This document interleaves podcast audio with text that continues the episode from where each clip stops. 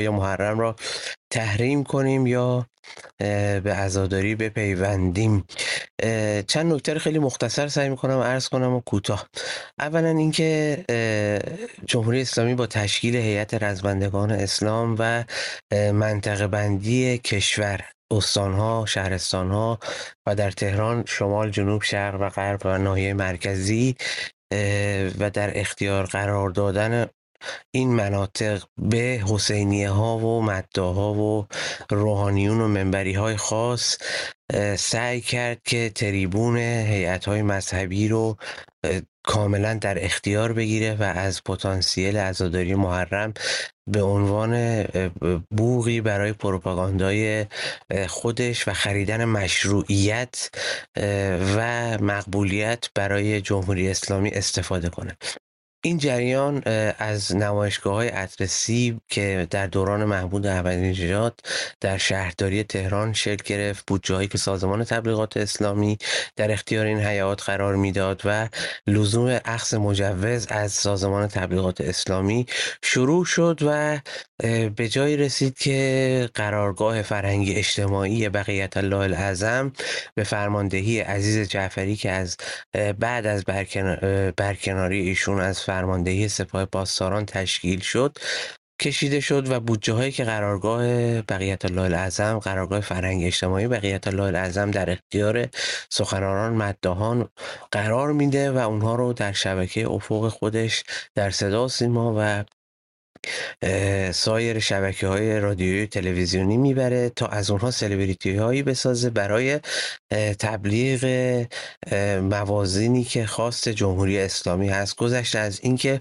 خروجی این هیئت ها هم چماقدارانی بوده که در سالهای اخیر مردم ایران رو در کف خیابون های کشور در که به اعتراض به جمهوری اسلامی برخواسته بودند سرکوب کردن هیئت های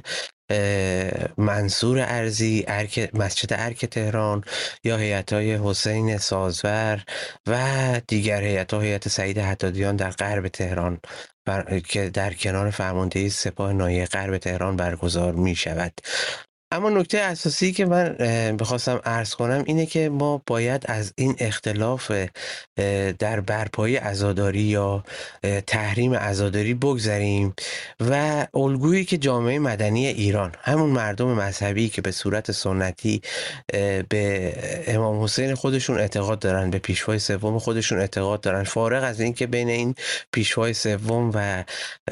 استوره سیاوش و سیاوشون و عزاداری که برای سیاوش شون برگزار می شده در تاریخ ایران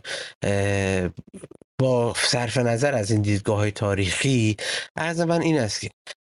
اون چیزی که جامعه مدنی ایران انتخاب کرده روشی است که در هیئت فهادان یزد هیئت کوچه بیوک یزد و هیئت بعثت یزد یا هیئتی که اخیرا در دسفول اشعاری رو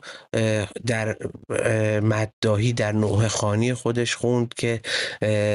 بسیار آمیز و انتقاد آمیز بر علیه جمهوری اسلامی بود. یا کاری که امروز هیئتی عزاداری در آمل انجام داده که مربوط به طایفه نیارکی آمل هست و اومدن با لباس سفید و با همون ابزارالات عزاداری بر سر مزار غزاله چلابی عزاداری کردند و یاد و خاطره او رو بزرگ داشتند. این روش سومی است که نه تحریم است نه پیوستن به این عزاداری هاست بلکه خارج کردن ابزار عزاداری سنتی دهه محرم از دست جمهوری اسلامی به نفع جامعه و جنبش مدنی مردم ایران هست که تلاش می‌کنن از صد استبداد بگذرن و حکومتی برساخته از آرای مردم ایران بر اساس حقوق بشر دموکراسی و آزادی بیان بنا کنند. می توانیم که این راه سوم رو هم مد نظر داشته باشیم و شاهد این هم هستیم که این روش سوم با استقبال زیادی مواجه شده و بسیار هم تاثیرگذار هست.